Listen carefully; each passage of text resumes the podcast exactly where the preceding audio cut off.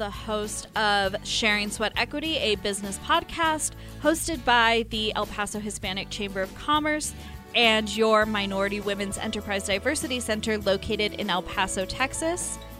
We are so excited to be welcoming Mr. Baron White, president of ESL International, to the studio today. He's going to be discussing the importance of diversity in terms of language for your business. Uh, so we're really excited to have him here. But of course, I have to kick off our show by thanking our partners Epicenter. If you are looking for commercial real estate in El Paso, make sure to give Epicenter a call at 915 532 3456. They have locations available all over El Paso, east, west, northeast, lower valley. Make sure to give them a call at 915 532 3456. We are, of course, hosting the Disney Institute here in El Paso on March 20th.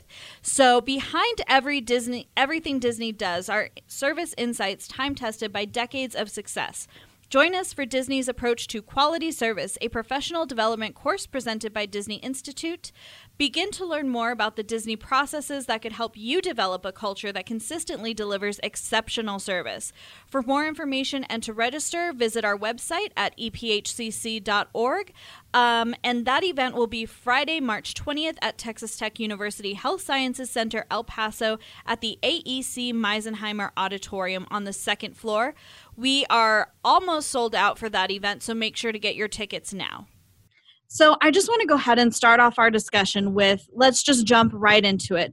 Are you starting to see more businesses looking to diversify their workforce in terms of the languages that are spoken in the workplace? Like, I know here in El Paso, we see a lot of Spanish and English speakers, um, but are you starting to see more diversification in the types of languages being spoken? Almost definitely. Uh, not even just language. I'm going to compare, com- combine the two.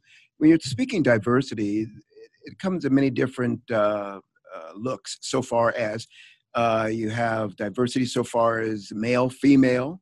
Uh, in this case, we're talking about language, uh, diversity of education, all those issues. But so far as the language itself, you, El Paso is very unique in the fact that our diversity, we're very cohesive community. And because of where we are here on the border, I believe our language processes actually are easier than it would be if you were back east, let's say. Mm-hmm. We know how to speak with one another, we know how to relate with one another. I do see that uh, English and Spanish, those who are Spanish dominant, are wanting to learn English, and those who are English dominant want to learn Spanish. I am one of those. I'm a product of, of living in El Paso for, gosh, since 1964. I don't know Spanish very well. I speak a little and I understand not so much. but the idea is uh, being able to, uh, those I do speak with, they're very, uh, especially Spanish, uh, they're very uh, open to my lack of grammar and, and, and that type of thing in my vocabulary. But we're very uh, amenable to one another in the workplace. And yes, people kind of get uh, and you see and you hear it on television a lot. Oh, their accent. You know, I don't know why people place such an importance on accent. We all have an accent, and some people equate that with education. It has nothing to do with education, and sometimes uh, people get disgruntled or get upset because oh, I don't understand what you just said. Your accent's too thick, or this type of thing. Uh, El Paso is is unique in the way that we kind of bypass that. Mm-hmm. I've seen it on the East Coast. Uh, I am a bowler by by sport, and I've I've heard because of being an educator, I've I've been in in uh, areas of, of the community where the bilingual person uh, is pretty much pushed to the side. Mm-hmm. Uh, they're not well accepted because of whether it be Spanish, whether it be French, whatever language, particularly Spanish, because where the migration is is large. You know, mm-hmm. our population is changing. So what I'm seeing then is people need to be more open. Mm-hmm. Um, that diversity can help us, and the fact that we can uh, be more. Uh, cognizant of and aware of our differences, and those differences come together mm-hmm. to expand our workforce. El Paso is such a wonderful place, and I'm I, I, I have a lot to say about it, so I'm gonna let you ask some more questions. But there's so much to talk about when you're speaking about uh, multilingual uh, workforce. Mm-hmm. So let me ask you, um, what are some of the benefits for a business to really, because it is an investment in your employees to have them trained in additional languages. Mm-hmm. So what are those benefits uh, for those businesses? What have like what experiences have businesses come back and said, you know what, Baron, I'm so grateful that I went to you for this training. Mm-hmm. Because of this training, I was able to do this, this, and this. We're very unique in in so far as how we actually uh, produce our process. Um, we do and have had a contract with Yazaki for gosh, going on eight years now. Mm-hmm. The Japanese uh, company Yazaki is here in El Paso doing business in Mexico. Their Japanese engineers come here, they don't know English, they don't know Spanish. Mm-hmm. And Yazaki, uh, Yazaki was intuitive enough to hire us to come in to customize that training. Now, going from El Paso, and you're talking about culture also from mm-hmm. the Japanese culture to the uh, to the Mexican culture, um, it's it's different by far. Right. And that was the trouble they were having in Mexico was the fact that the Japanese engineers didn't know how to communicate. Number one, and they didn't know the culture. Number two, and they missed their cuisine. Number three. so so uh, when we came in and started customizing and finding out what the needs really were by way of language. We customized the work to the position uh, that they're going to be providing in in Mexico. Mm-hmm. Um, so that workforce has we see a better communication as we go from one uh, area of the country to to the other.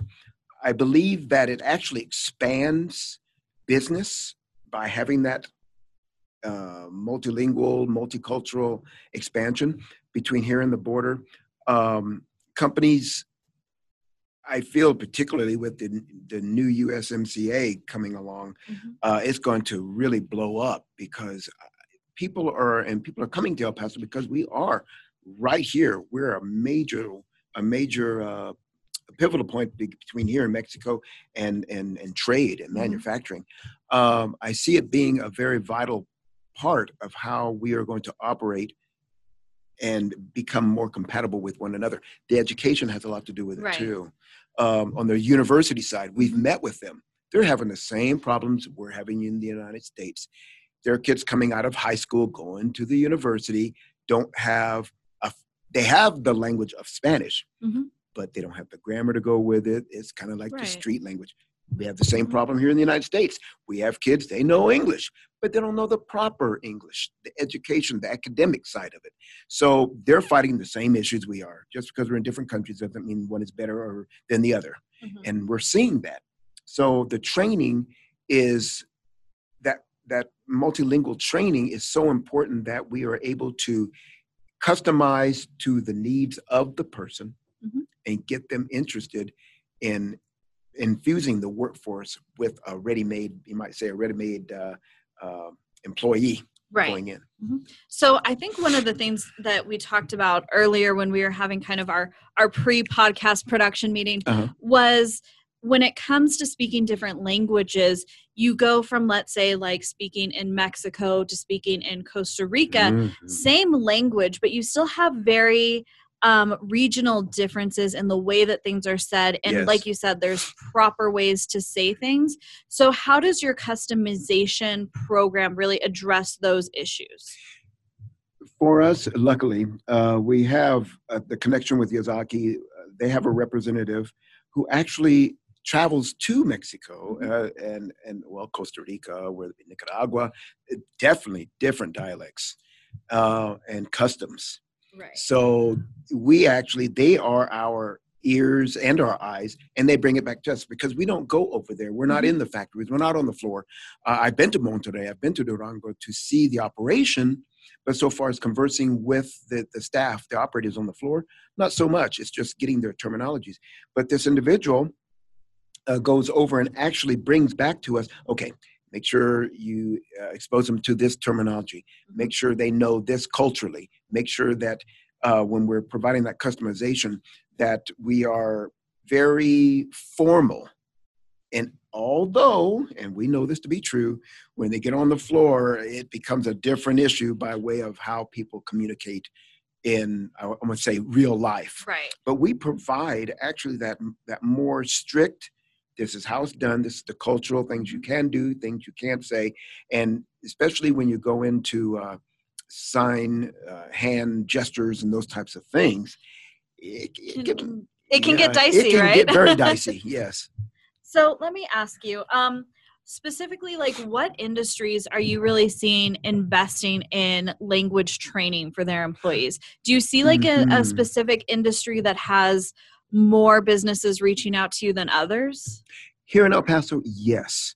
Uh, other parts of the country, I wish I had more information uh, and data for you on uh, other parts of the country. But because we're here on the border, manufacturing is huge here, Mhm. and so that's the influx we're seeing. Uh, the the the need and the want from other companies wanting, hey, we need someone really who can speak. Uh, we need more people who can speak Spanish. And uh, like I said, Yazaki Tecma is another huge incubator for Mhm. businesses who want to do business in Mexico. Um, and we're negotiating with them at this point and trying to uh, figure out their need. Um, and that's uh, probably the biggest part of it is what are the needs of the manufacturers? Mhm. Uh, they're the only ones that we've dealt with thus far.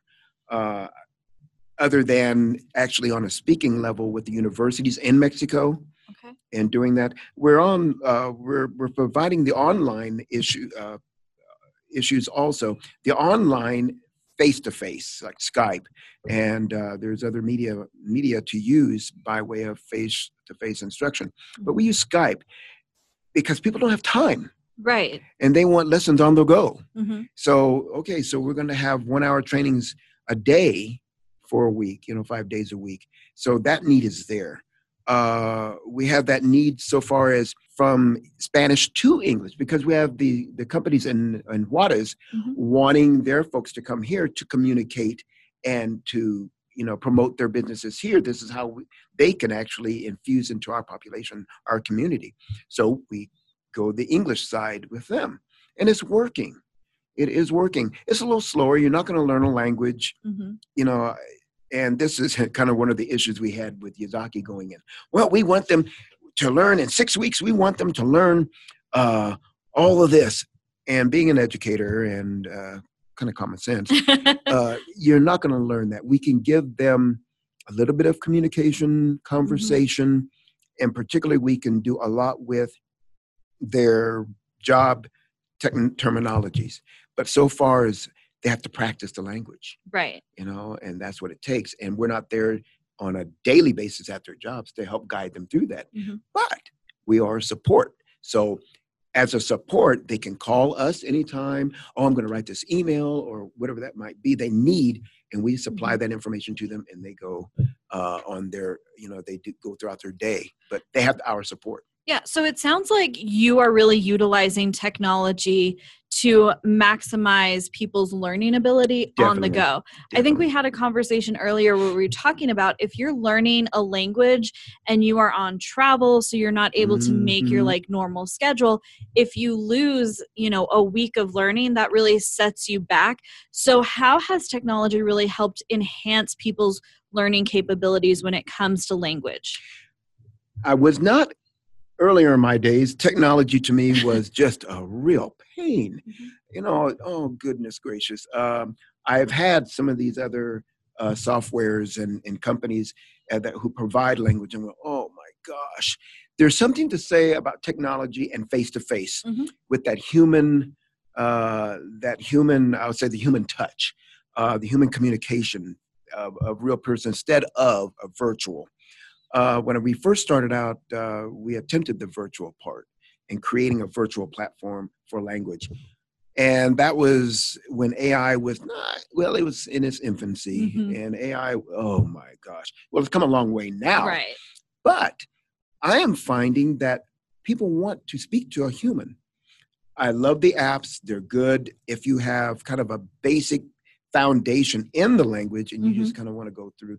But so far as learning the language from scratch, I think you need a human face to face, an individual who is educated and certified to teach that language.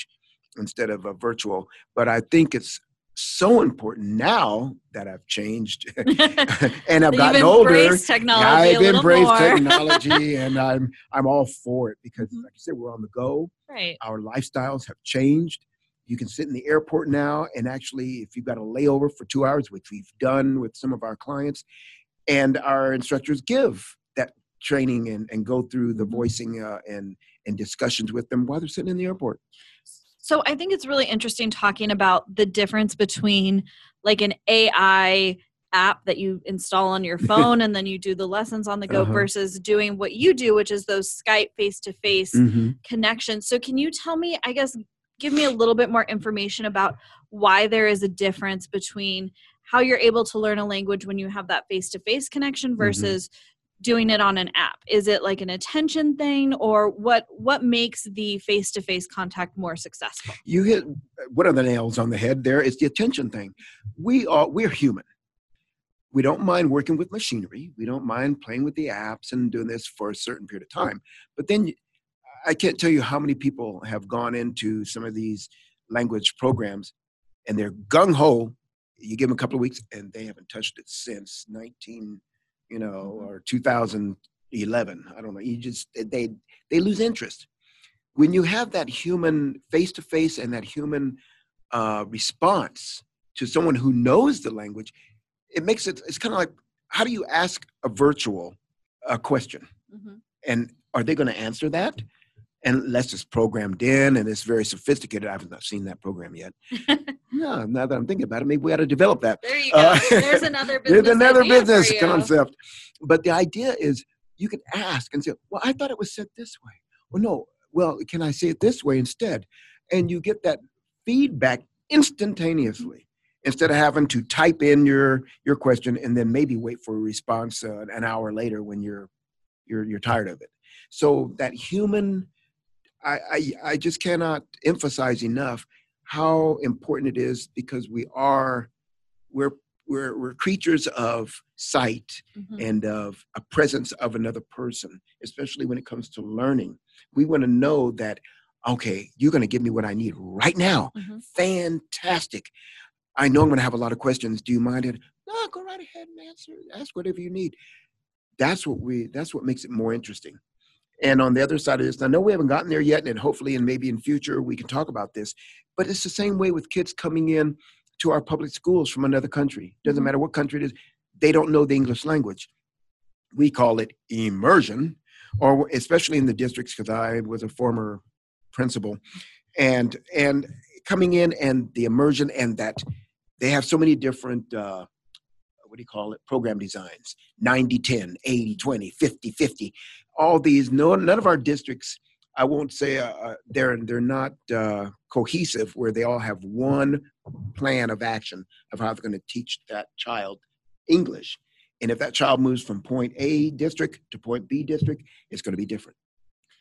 That's, that's and that's a concept that um, something that we could d- discuss later on at a later date. But it's that human contact and it's that specific need at the time of, of instruction So let me touch on another point of when it comes to diversity of language in the Mhm. workplace.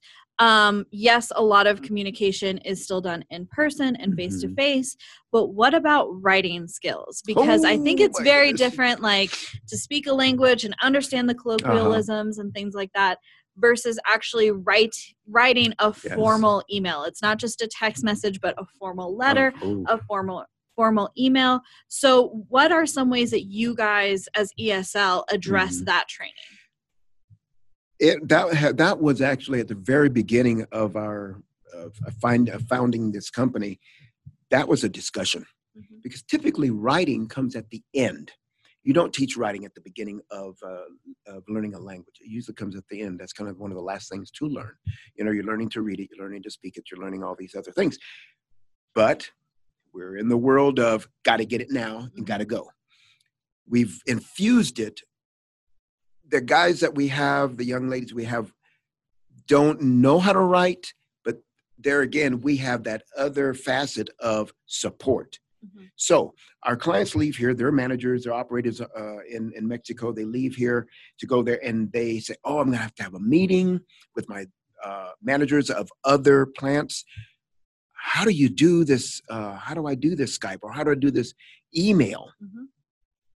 that's what we're there for for that support to show them how and they're not learning it right away it's a step by step process and that's one things about uh, i say this is the bad part about learning a language we want it now but we have to be patient mm-hmm. and the people we're working with have to be patient with the person learning the language.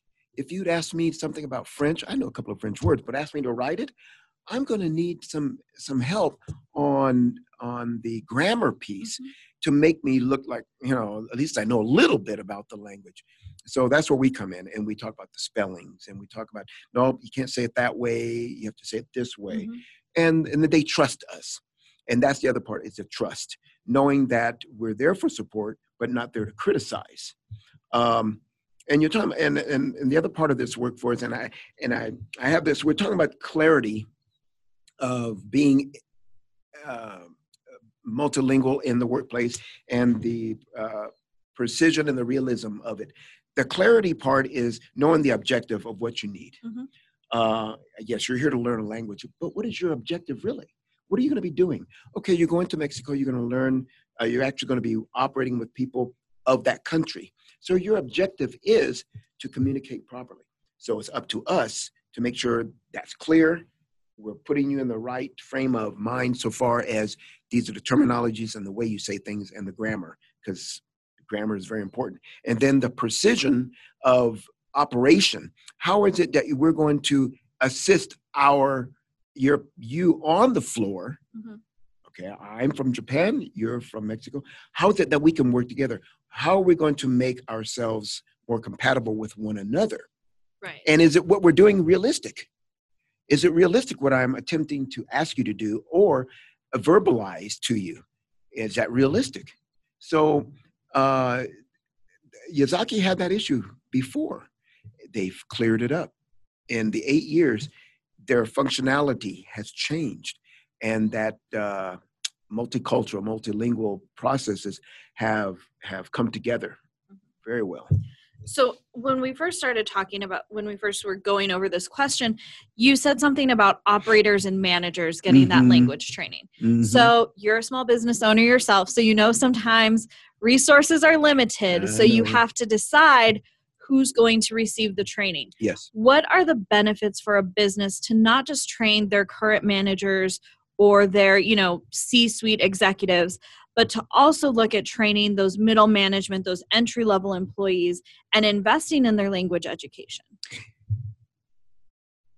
That in itself is a loaded question because the way that I feel, mm-hmm. and in particularly, I'll use my company and I because I deal with this is my in my my team need to know what I know. Mm-hmm. All right. If I'm attempting to help them to expand their horizons, why wouldn't I share what I'm learning with them? Okay, so we take the language. You're they uh, a lot of the companies do want to start with their upper echelons because they're out in the public more. They're not there in the operate uh, in the uh, plants so much. Okay so they're bringing business in. But let's say a representative from another company a group comes into the plant and your operator is staring at them like uh, okay what do i say now right i think that's a disservice to your employees mm-hmm as much as possible, and there again, you mentioned funding. Funding is an issue, but you realize that managers and your people who are actually, quote, in the administrative role can actually train their people. Mm-hmm. Say, when you see someone here, you know, you can actually show them and tell them, uh, you greet them, hola, you know, you, mm-hmm. you give them, you give them the bare necessities to at least show they appreciate that, that Cuban, you know, that, uh, human response of acknowledgement to show that someone's standing in front of them. Um, I think it's important that I hate that word trickle down. Right. Actually, it should trickle up. you know, really think about it. You know, we are. You want to promote your employees. You want them to be the best they can be, just like the community. You want your community to be the most educated community. because the more community, the more education you have, the the better the growth. Mm-hmm. So, yes, you're going to start with your administrators because they're out in the in the field. But you know, I'm kind of one of those that believes I'm going to start with my folks on the line, Right. and if I have the wherewithal funding, I will also bring in my mid managers and managers Mhm. into that fold. But you know, I don't know. I just have a different philosophy. Uh, when I was a principal, my teachers knew what I knew. No matter what it was, I shared that with them. And if they want more, I give them more. Mhm. You know, because they have their hands full in the classroom. Uh, I found this to be when I was at Region 19 as an administrator, uh, dealing with in, No Child Left Behind, that the importance of communication and information has to start with the people in the trenches.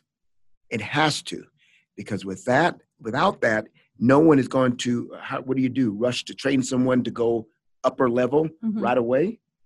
It's kind of hard to do. Right. Start them early, progress with them. And yeah, you're gonna you're gonna deal with your individuals who don't know the language up here and the Mhm. management, but you're gonna bring those people up you're talking about increased pay you're talking about increased responsibility. You also are talking about other people on the floor who's to who you can give other responsibilities to to build your establishment. So i just have a different philosophy. I'm a bottom up kind of guy and not from a top down No, I think that's great advice for businesses to, you know, I think when you are trying to say, like, you know, I have this business deal that I want to make in Mexico, so it's going to be the upper management that I have trained, or I have this business deal in Japan and these are the people that I want trained in the Mhm. language. It's, you know, you kind of think in the short term goal to get that one Get that contract, one. that one deal. right But when you're building a business, oftentimes looking at the long term growth potential is, you know, yes, you have this one contract that you're trying to get, Mhm. but of course you want to have million more contracts in that same country Sure. probably and your top level executives might not be there. They might retire they might move to other jobs things like that. So if you want to build up your workforce you've you've got to start from the bottom yes up you and, do. and start with their you Mhm. know and invest in those people that you see that potential in. Exactly.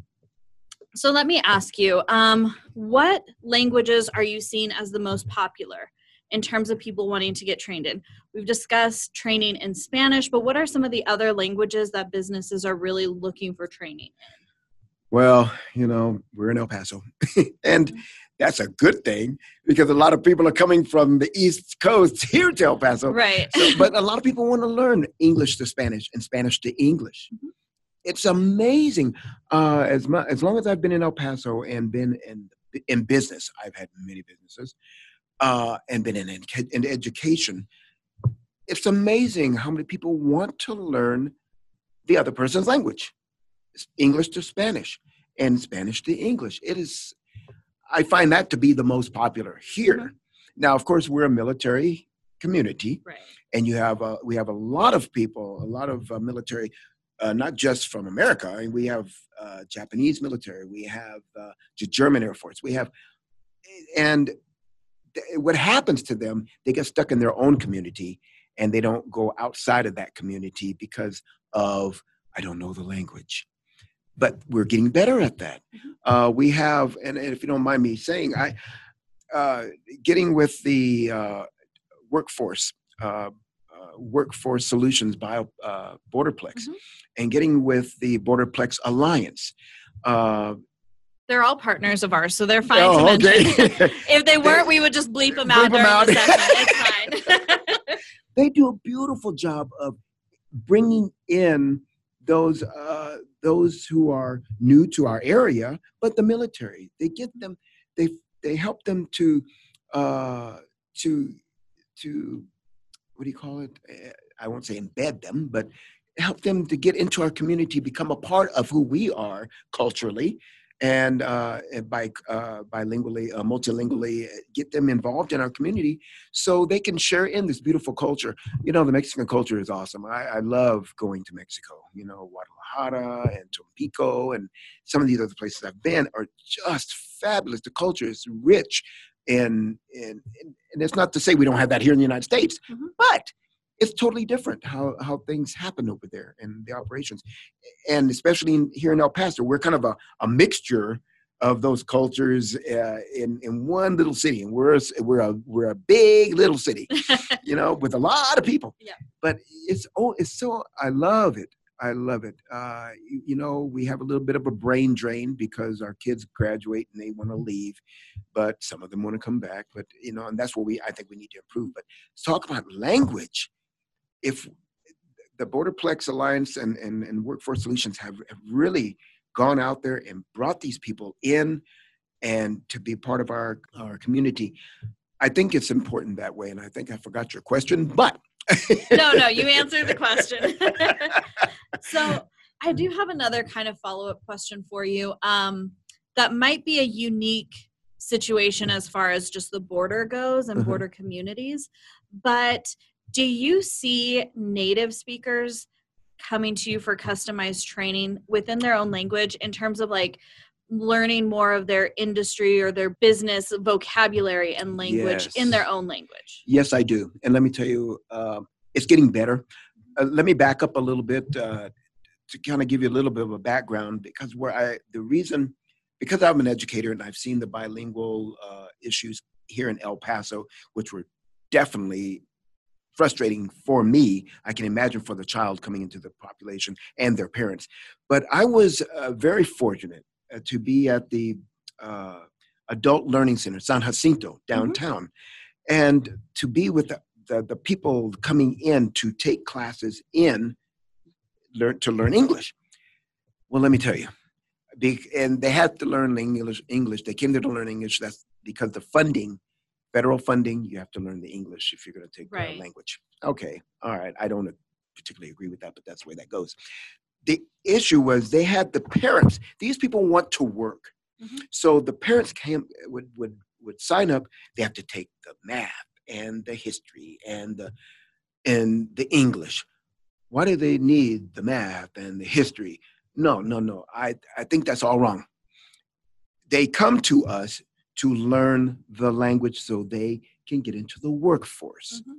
So, why are we bogging them down with the history and the math? Yes, those are important uh, subjects, uh, subject matter, but we're wasting their time. They have families. Mm-hmm. They need to feed their families. They want to live in better places. They want to they want to survive in the community and get away, you know, to where they can improve their lives. So th- that frustrated me. I was there for mm-hmm. a year and uh, I couldn't change it because it's it's been going on for years and years and years. But when I got that call from Yazaki, mm-hmm. wanting their folks to be trained in Spanish, uh, that's when the business started. Mm-hmm. I said, "Oh, great! I get to try this out," because I had a concept in my head mm-hmm. of how that would work, but I didn't have a place to to, to work it. So they worked with me, and they I gave them a, a synopsis of how it would work, and they like the idea. So we've been we've been working with them for like I said for going on eight years. But the importance of having the community, uh, they want to learn another language. They want to learn English. They do come to us, and in Spanish, they want to know Spanish better because. Um, and I want, and just like I say, street English is right. I mean, we we talked about that, but uh-huh. you know what you the way that you talk in a certain industry exactly. or you know even just from industry to industry if mm-hmm. you're in the mm-hmm. medical professional if you're in the medical services mm-hmm. industry you're talking different than if you're in the construction industry exactly. versus if you're at home talking to your family so sometimes when you grow up as a native speaker yes. you need to go get additional, additional training, training, specific to your industry yes. so that way then you can communicate even in your own native language and look how important that is look at how look, look what impact that would make if that would be the foundation, period, for all businesses in El Paso. Okay, you want to work? Okay, this is what we're going to do for you. You must, if you're going to work with us, with us, you must take an hour class with X company to learn the language of you're going to be in this, whether it be secretarial, it doesn't matter, because you're going to be greeting people in Spanish, but you need the professional side of that. Mm-hmm. And so people come in, you need to know the properness of the language, whether it be English or Spanish, mm-hmm. of how, like you said, how to operate within that business. So I think if we had that attitude uh, communally, it would make, uh, matter of fact, talk about growth in El Paso. I think wages would go up uh, because people would demand that. I'm more educated now in my language. I can service you better. I should get paid for that. And I know that's an issue across the country about the hourly rate. But you know what? Uh, and I know by raising the hourly rate, costs of products and all these things increase. But the standard of living goes up. And that's what we're all about. Mexico's going through that right now.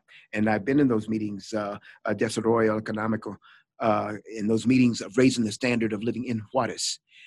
Why not? To improve your community base is to improve your production, is to improve your economics, is to improve your, eh, whether it be manufacturing or whatever it might be, education. People, then you become, I want to be there. I want to be with this company. I want to be with you you get you build up that desire mm-hmm. to want to be a part of something growing and that has an impact. This talking about language in the workforce, this was an issue back when I was a teacher. And it came out and it kind of fell flat on its face where the business community came together. Okay, educators, we need to improve the product coming out of school going into the workforce. We need to know and you know it the business the business sector had it. Mm-hmm. They had it it was the education part that didn't move so fast. They didn't help the business uh, community. What we are wanting to do now, and I'm so glad Borderplex, and I keep mentioning them, Borderplex Alliance and the Workforce Solutions, uh, uh, Borderplex have come together. I feel like we're a part of that team because being an educator, I know the inner workings. I've mm-hmm. worked from the state level and have been in that middle part between state and districts on how things work. We can do better here a much better job of educating our kids to get more prepared for the workforce. And what is that going to do? That's going to transition also to Juarez. We're all together. Mm-hmm. You know, Texas, West Mexico. I know people don't want to hear that, but anyway. so, thank you for joining me today. Before we adjourn, I want to make sure that our listeners who are both in El Paso who mm-hmm. can like go and see you and meet with you face to face and uh-huh. also any of our listeners that are outside of El Paso that might need to Skype with you mm-hmm. how do they get a hold of you if they're listening and they're like you know what I need to have some kind of customized program for this new year for my employees sure how do they get a hold of you well, we have a phone number, if I'm allowed to say. Yes, uh, yes, go ahead. 915 300 0239. That is ESL International uh, phone number.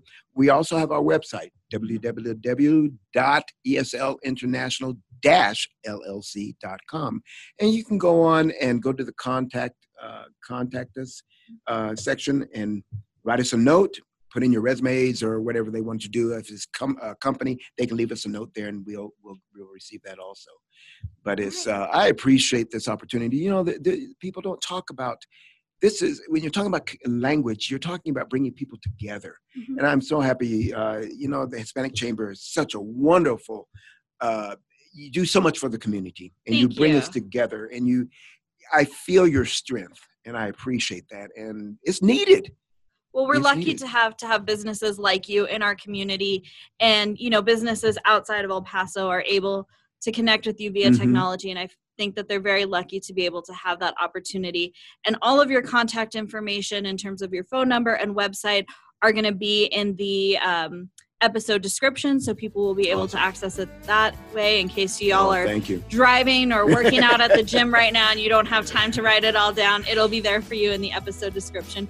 All right thank you mr baron white for joining us. It was a great conversation. Really excited to have you in here Again, this is Michelle. I am signing off from the Sun Carpets podcast recording studio. I want to, of course, thank our partners, Epicenter, again. If you're looking for any kind of commercial real estate in the El Paso area, give them a call at 915 532 3456.